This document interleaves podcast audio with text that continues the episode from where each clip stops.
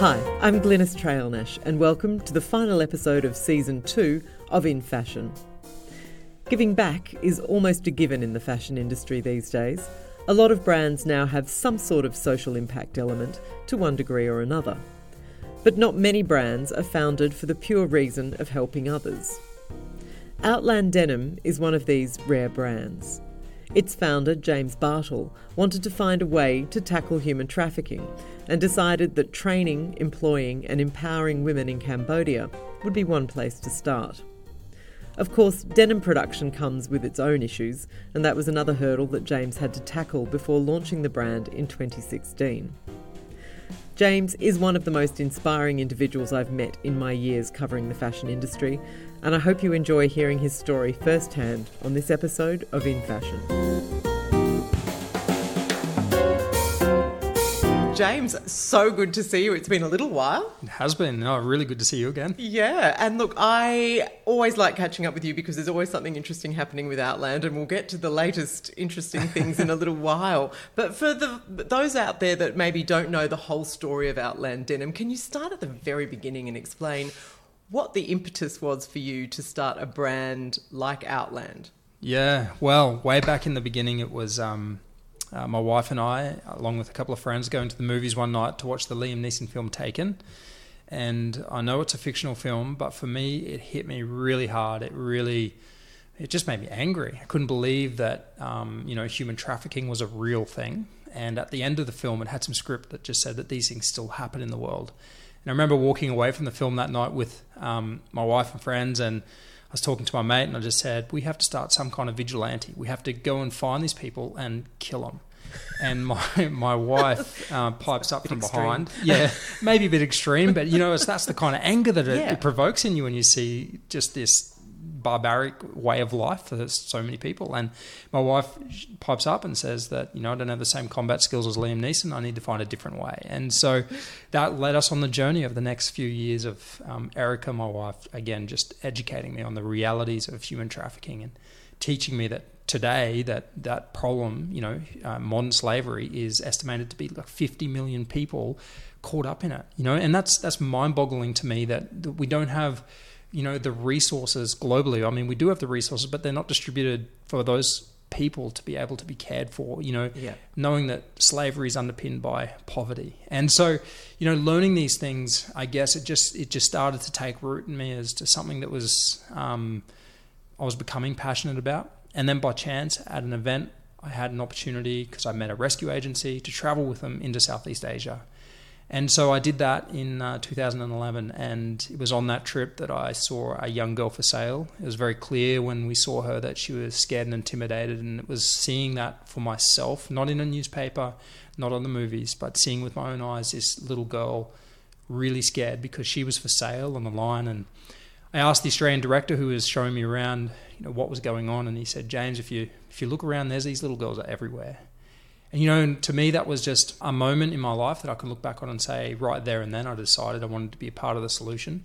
Again, I would have loved to have been the guy that runs in and kicks the door down and runs away and saves the day with the girl over his shoulder. But I know that if this problem is to change, it's going to take a different approach. It's very important that we have all kinds of approaches that are addressing this particular issue. Um, and ours is really focused on an economic one. Mm-hmm. We know that if we're able to change someone's life by equipping them with all the tools they need so they're not vulnerable, so their family aren't vulnerable, then you start to make generational change. And that's really what our model has been built on. Yeah, amazing. And so you decided to do denim because there was a logic behind that because everyone needs denim. It's a product that's democratic, it's uh, popular, it never goes out of style it's the ultimate product. I mean, uh, for me at the time, it wasn't as strategic as that, but it's um, certainly in hindsight, yes, that's the reason we do denim. It's a it's an incredible product, and you know, I often say if you've got a beautiful pair of jeans in your wardrobe, it's probably something you'll never want to throw out. And the reason is it's a little bit like a song. You know, you hear a song and it reminds you of a moment, and beautiful jeans can do that. I know that sounds corny and ridiculous, but it's no. actually true.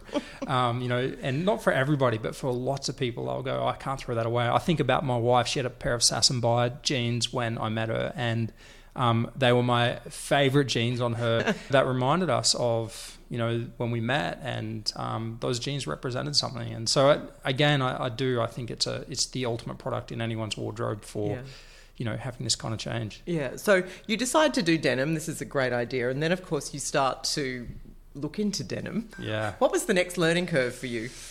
Wow, so many learning curves, and, and I think you know coming to an understanding of how how vile the denim industry is. You know, it's destroying people's lives, but at the same time destroying the ecosystems they live within. And I think it was when I when I saw the impact of this industry on the people's lives whom I had gone, I will dedicate my life to helping.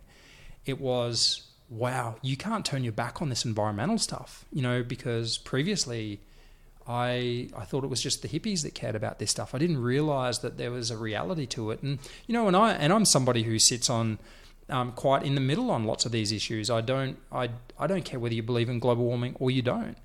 The reality is that we've got this planet and we should look after it and we all know what is and what isn't. And so really I went, well if I if I want to look after the planet and do the right thing, then I I have to make it differently. And so that led us on the journey of how do we reduce the energy, water, what kind of chemicals are we going to be using in our products? And so um, there was a lot to learn, and we're still learning, and we're still investing into trying to find better ways to be able to produce our product. But ultimately, the goal is, and we believe this is possible, to be able to create a product that activates a cycle of freedom for humanity. Well, it already does that, but also potentially heals the planet. And when I say heals the planet, I mean every time we make, wear, and sell, and then that product gets to its end of life, that the environment has been made healthier because of that cycle. And that's really what we're working on. We're getting very close. We hope on being able to launch technology that'll help with that. Um, but you imagine then consumerism isn't a dirty word anymore. It's something yeah. that's really positive. Yeah, we can all buy for change, buy Absolutely. for better, all of that. Uh, you, I remember once you told me in an interview that ignorance is an advantage. Yeah. still, still the case? Uh, well, I don't know. Only time will really tell us if it's still the case. But um, you know what? Historically, for me, um, uh, you know, being naive to the realities of what we were getting into, yes, absolutely. From a um, entrepreneurial standpoint, or having having the guts to to attempt what we're trying to attempt.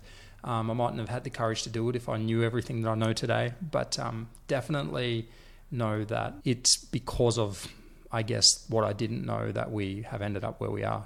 Yeah, because you put like five years of self-funded research into this brand before you launched in 2016, didn't you? That's right. So yeah, we spent, and when I say self-funded, no, there was people that even donated to us. You know, I remember we were flipping sausages and raising money and doing whatever we could do to be able to um, fund the research and develop something that had the social impact that that it has today.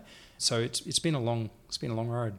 And so, what did you do in terms of the Cambodia project because this is really the heart and soul of, of Outland Denim is, is your factory in Cambodia and the, mostly women that you employ yeah. there.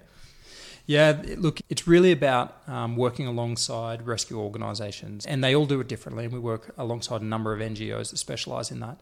And they then identify people that are um, either at risk to being sold, trafficked, exploited in, in a very range of, of ways, um, or they already have been and then they've been rescued and brought out and they need a safe place to be able to rebuild their life.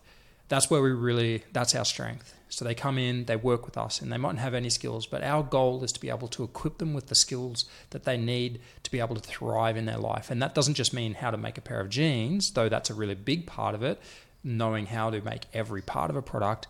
Um, but it's about the life skills that they'll get. It could be around women's health, um, one of the most powerful things we've done is around financial literacy. So you're earning more money than you're used to earning. Now, how do I make sure that money works for me into the future? It gives me financial security that I can pay my rent and that I can save for a holiday, that I can make sure my kids are educated. So it's those things that that's really what the power of Outland is. And I think the most um, powerful aspect of it is something that we never set out to achieve, which was we had people reporting, our staff reporting, that they had no dignity because of what they had experienced, the trauma they had faced. And then they go on into their career with Outland and a number of years down the track start reporting that they have this dignity. And the reason they have this dignity is because Outland didn't fix their life. Outland provided a platform for them to fix their lives, and they fixed their lives. They're the ones that worked hard. They're the ones that got financial security. They're the ones that have become educated. Their families have benefited from this. They're no longer sitting living under a plastic sheet. And so when those sorts of things start to happen, they started to report that they now have this dignity. And I think that's something that was certainly not thought of in the beginning from my perspective, and something that I think, unfortunately, in a charity scenario, um, something that they'll never get because it's handout. They didn't Yeah. work for it. They weren't given the things they need to be able to do it themselves, and that's something that I love about our model. Yeah, are there, uh, because as you say, you do classes with them that are well beyond just learning how to sew and make and all of that, and yeah, the financial literacy. You can do like English classes, I That's think. right, it? yeah, yeah, all sorts of things. And can you tell me some of like any standout? Not case studies because that sounds really impersonal, but like any people that stand out to you in your team that have really made a phenomenal change in their lives. Yeah, well, I'll tell you about the very first person that we employed, and then I'd love to tell you about just one more as well. Um, the very first uh, girl we employed, she was 17, I think, when she came to work with us. She came from a background where she was um, sexually exploited, and she came from a very poor family. They did live under a plastic sheet, and after a number of years working with Outland, she was able to build a home for her family. So, um, going from a plastic sheet to living in this six by six meter home with like a colorbond roof wasn't colorbond, but you know, an iron roof and um, timber cladding and well off the ground for monsoon season. And so, straight away, um, she's completely changed her family's life. And she was also able to buy her sister back from a man that owned her. And you know, for me, that's you know, it still brings tears to my eyes when I think about the impact. It wasn't an, it wasn't an intention. It wasn't because of the most amazing strategy that we'd built, and we just knew it was because of trial and error over the years of trying to find a solution where people could thrive, and we found one. And this girl thrived. And then to another another girl whom was um, severely disabled or is severely disabled. She came in. She couldn't get a job because of her disability, and it's often those sorts of people that are exploited really poorly or horrifically. And she came. She learnt to sew. She became one of our better sewers. Um, you know, she had to have specialised seating and all those sorts of things, and now she's worked her way through as a sewer, and she's worked her way into the administration team. And so, you know, I look at her and I just have so much pride in what the system has been able to create, but more so than that, in her and her ability to be able to overcome. Because these women are overcomers, and it's not just for them individually; it's for their families Yeah. and you know their children may never have to suffer the things that they've suffered because their mums were so courageous their mums took this chance to Yeah. try something new to step out of their comfort zone i mean you know for some women they they have grown up in a ktv bar it's like a karaoke bar in asia and those bars are often um, you come in, you drink at that bar, and then you can you can purchase um, uh, the services of one of these ladies if you wish. Now, some of these women, that's all they've ever known, and so I know one of the rescue agencies actually had to have a vibe of a KTV bar from the lights and the music and the, those things because it gave them a sense of that's what they're used to. That's normalizing for them, you know. So it's hard to get your head around, isn't it? Um, but the women that work at Outland are absolutely courageous. And you know, another thing that I love about their work, and when it, when we talk about dignity, is that um, the products that they make get stocked on the shelves of David Jones, Moda Operandi, beautiful retailers around the world. They made that product. They came from you know having no hope to being you know artisans of beautiful products sold to people who care about them. Yeah, it's amazing. God, it makes me emotional every time I hear these stories. and and the women write little note. they- There's like little things printed inside the jeans, aren't there? That's right. On the inside of every pro- pocket of an Outland Denim product is a thank you message from one of those seamstresses, oh. and you know it is a really powerful thing. And I think what is so powerful about that is because it's it is hard it, to to really get the power of that purchase. But when someone buys this product, they mightn't even know what's behind the brand. They may just love it for the product. And then one day they're at home and they're washing the product and their pants are inside out and they see this note. And from a marketing standpoint, being able to connect people to the real reason we exist is a really powerful thing. And it means that we get loyalty and people Yeah. come back and they buy again. And they don't just buy again, they tell people about it. And word of mouth is the best form of marketing that there is. So, you know, it really does work from, Absolutely. from you know, a holistic standpoint. Yeah. And how many women are there now working in the factory in Cambodia? So we're at 100 now. Yep. Um, and you know, here's a, you know one part of the story that um, uh, you know we don't talk about very much. You know, it's not all it's not all roses. You know, it's not all positive. There's been so many trials along the way, and you know something that I've not spoken about um, certainly on a podcast before is um, in December last year. um, we had to make the decision to close one of our two factories. You know, financially, we should have done it the moment COVID hit, Mm-hmm. but there's no way on earth you could do something like that with the people that we're here to support. And so we had to carry it until we got through um, those first three years to give people stability. Mm-hmm. And you know, it's the hardest thing I've ever had to do was I flew over to Cambodia and stood in front of everybody and they said I have to close the factory. So you've got two choices: you move to the capital city to the other facility, Mhm. and you've got a job there. But if you can't move to the city, um, you need to find other employment, and this is the cutoff date. Now, my hand had to be forced on something like that Yeah. because I just, I just couldn't bear the thought of it, and my fear was that people would end up in these terrible situations again. You Yeah. know, and all I was was just another white guy coming in, dangling the carrot, pretending he can save the world and doesn't have a clue how to do it. You know, and that's my fear, and that was the thing that was sort of most overwhelming about it. And six months on, um, we completed our six month survey of everybody that moved on, and every single person was able to find employment. Every single person had the skills to be able to make their own way. And, you know, to me, that just says, wow, like it actually works. Yeah. You know, we've actually got proof that this Yeah. really does work. Yeah. Not one person ended in, up in prostitution or any terrible situation that could happen for someone so severely poor. These people had skills. Yeah. Amazing. Oh, because how much manufacturing is going on up in Cambodia, generally speaking? Is there is there quite a lot, or There is, yeah. Cambodia is a region where companies have gone to. They're all sort of pulling out for lots of reasons. Um, so you know, it's been hit hard. Cambodia, as as many, and Bangladesh right now is getting hit really hard. And so it's a, um, I guess it's one of the blights of the industry is that we go to one country, exploit it, and then go to the next. And um, you know, for for Outland, we're we're committed to the people of Cambodia, and whilst they'll let us keep coming into the country, um, we'll keep being there. Now, Outland has had ups and downs along the way.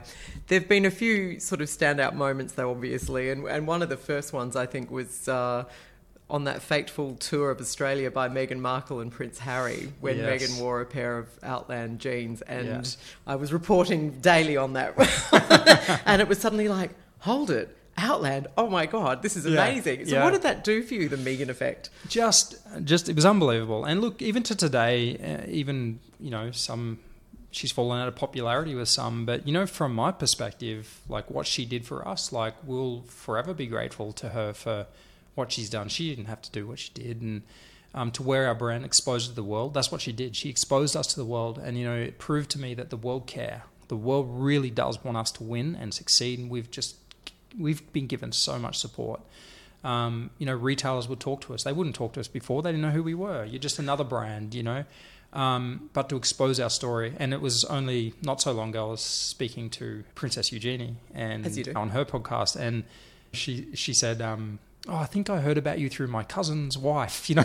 and I said, Oh, yeah, that one, yeah. yeah, yeah. Oh, yeah. What's her name again? Yeah, but it was, you know, it was it was just lovely to see how down to earth um, she is, but just Yeah. about when she she asked the same question, what did this actually mean? And I said that you know this meant that we employed 46 new people. You know the impact of this, you know the exposure, people deciding they want to align with our brand. You know it had it meant 46 new people got jobs, which meant their families got jobs. Um, which probably meant there was like 460 people directly impacted by that. You know, their lives will be different forever. You know, and so we can never underestimate the power of that kind of activation. Um, and we just, I just one day, I've never met her. I would love to hug her and thank her for what she did for us. So if you ever meet her, you can I'll hug her. Please know, pass yeah. it on. Yeah.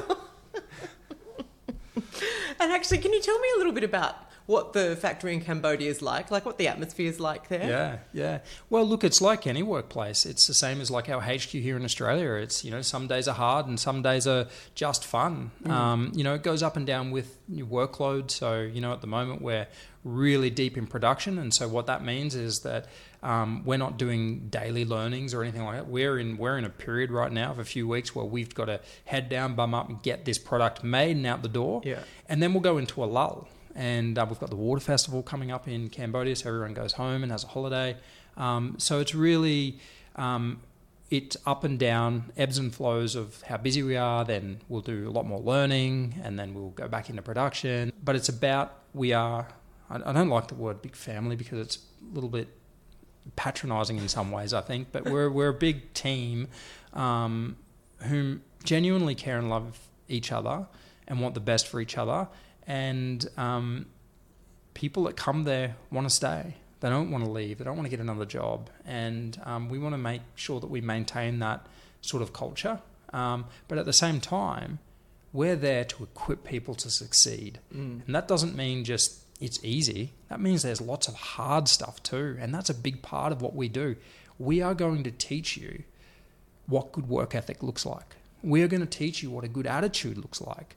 And over time, that's going to become natural to you.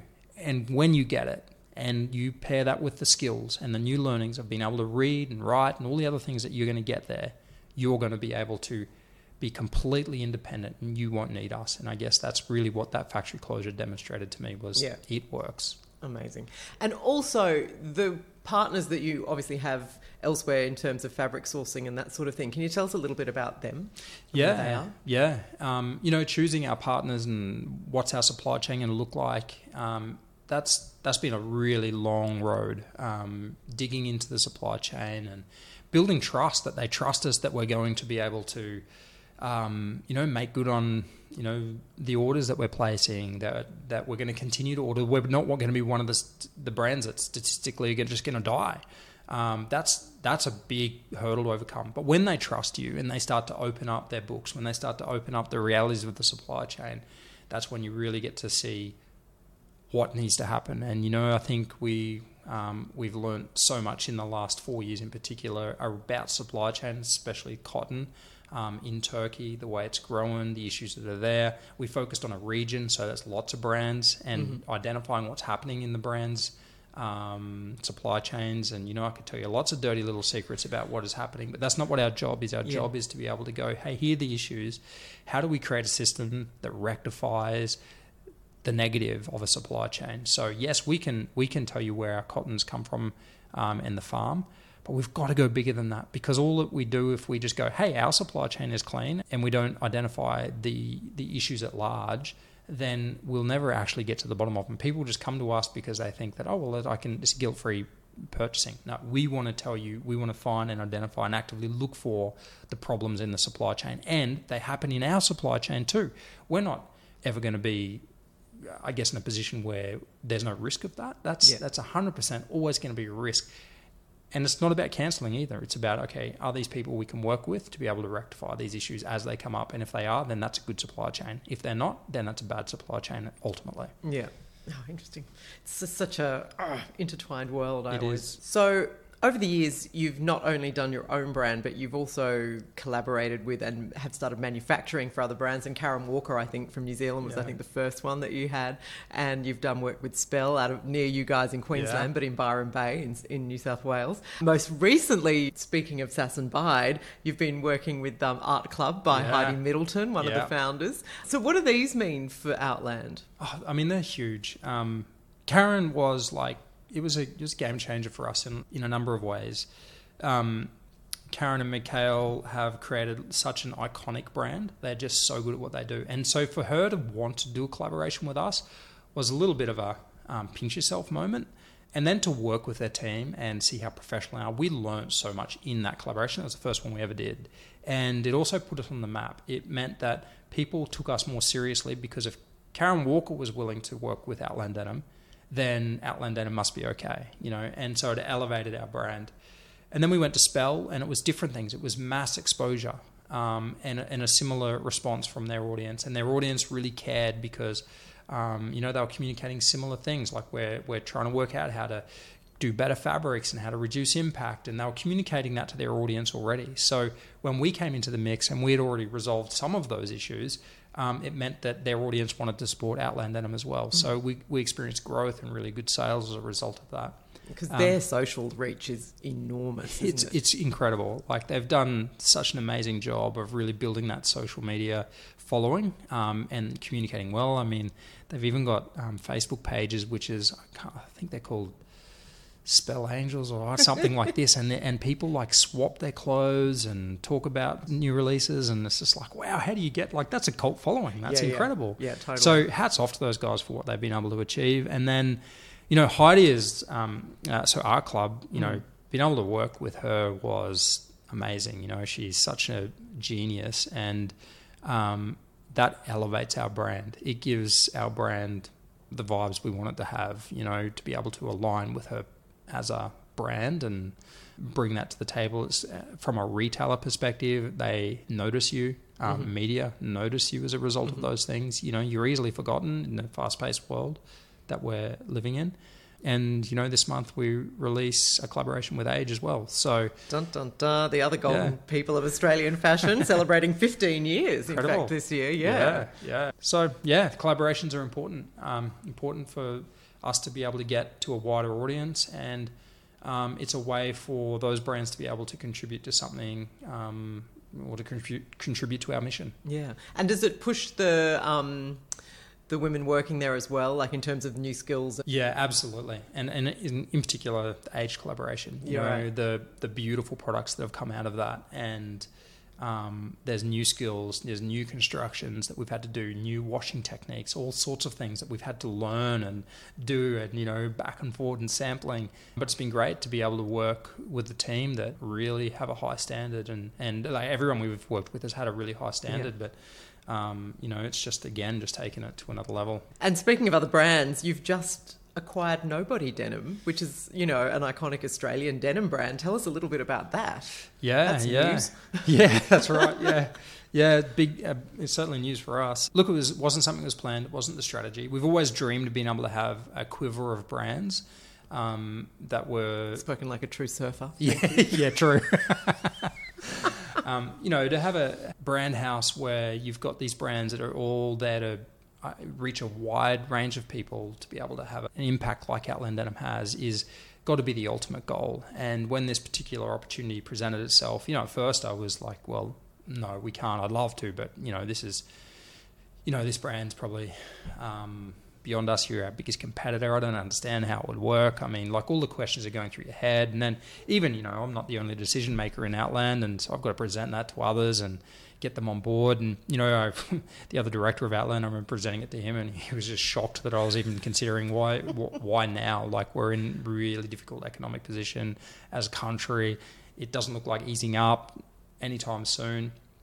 But I'm optimistic by nature, and sometimes that, that is good, sometimes that isn't good. I'm hoping this is one of those moments that's really good, Really good. where you go, wow, like that was so smart in a really hard economic position to go and buy another brand. but but let's face it, if I didn't, someone else wouldn't. Nobody's our greatest competitor. Yeah. And so when I looked at the risks associated with not buying it, I I knew it was if it was possible, it was better for us to buy it and you know um, know who your enemy is, right? So now it's us. You know? We're fighting ourselves. Yeah. And you've gone, you've opened another round of crowdsourcing, um, Yeah. I believe, for that. And you've done this before. What is it about um, the crowdfunding model that you like? Because I remember once you'd said to me that when you're raising money, it, raising money is one thing, but it's about raising the right money. Yeah, yeah, I still believe that. Um, this is the third round, and um, for some reason, whenever we do an equity crowdfunding raise, we do it in the worst time possible. That's just our history. But it is so important to have the right money, and so you could go to a venture capitalist, and um, or for starters, that's that's really hard money to get um, at the moment. But you are virtually owned at that point, and you know, sometimes the decisions that need to be made need to be made for what's right for the long term of a company, not short term growth. And um, we're in this for the long haul. And so being able to bring a large range of people into that that care about the same things that we care about, that also want a return on their money, um, is the right money. And it means that we can remain true to our vision and we won't sell out because there's one massive stakeholder in it that has control to be able to push you in whatever direction they want, which ultimately their greatest KPI is profit. And although profit is one third of the equation, it's only one third of the equation, not 100%. And Yeah. so that's where it becomes difficult with some private equity and even impact investing to a degree hasn't really reached the um, maturity, I don't believe, um, in Australia at least, where it's measuring all those things equally the social impact, the environmental impact, and the economic impact. So, what do you think are the biggest challenges ahead for you guys in, Well- the, in the next kind of, you know, couple of years, say. Couple of years.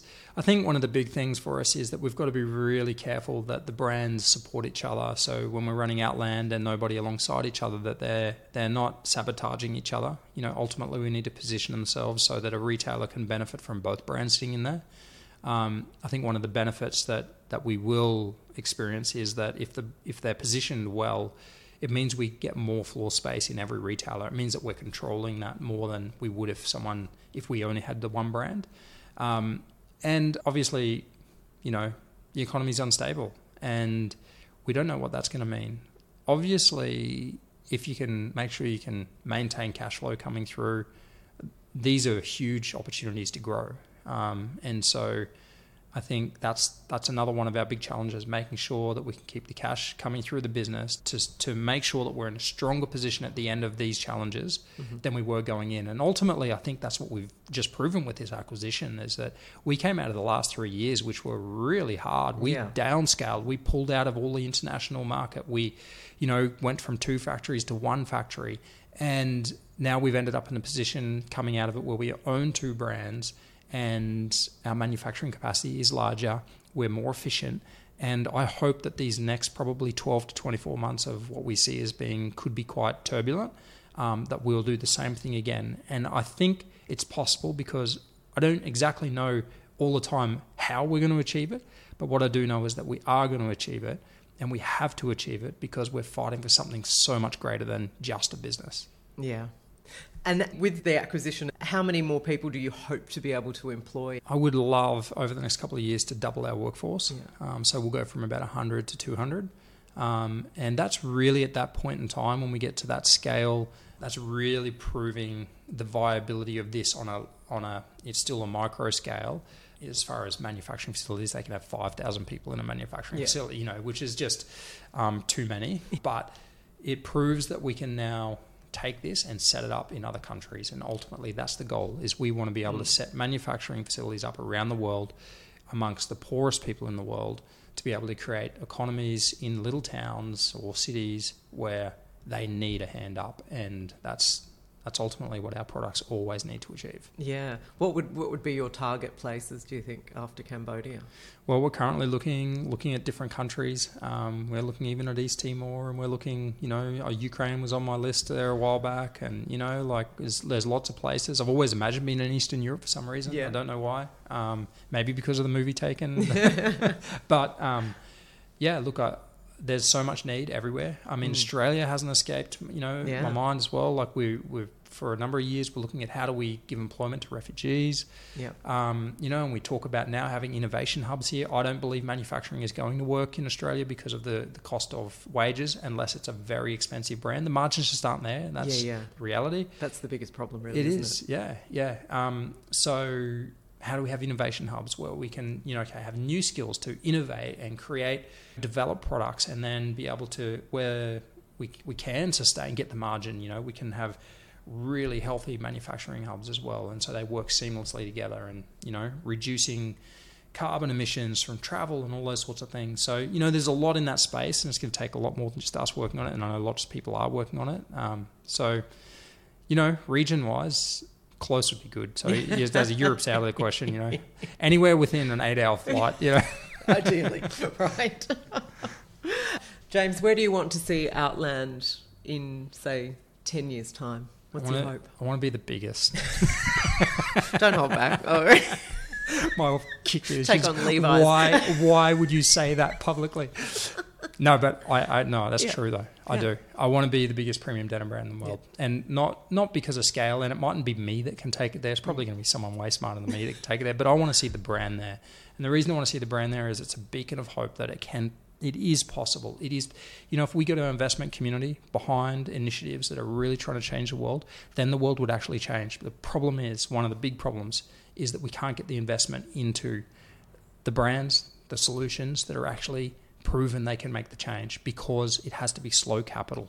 And that's ultimately what we're looking for is slow capital that will back us because we have a vision. You gotta trust us that we can get there and there's gonna be lots of bumps along the way. But I tell you what, if we do, if it's possible to reach those kinds of goals, like be the biggest premium denim brand in the world, then imagine the impact. You know, Right. I know I know what I'm saying in saying that too. So I know how crazy that sounds. That everyone listening to this will go, "You're an idiot," but but No. but I'm also okay with that. You Yeah. know, I'm No, okay with that, and I think it's sometimes good to throw out the dream. You know, Yeah. and it's accountability, isn't it? Well, I, I said I told you that I want to be the biggest premium denim, and just for the record, Levi's isn't a premium denim. That's brand. true. So Different, different sort of. it is a different. market. Yes, yeah. I'm not saying I want to take on Levi's, but you never know.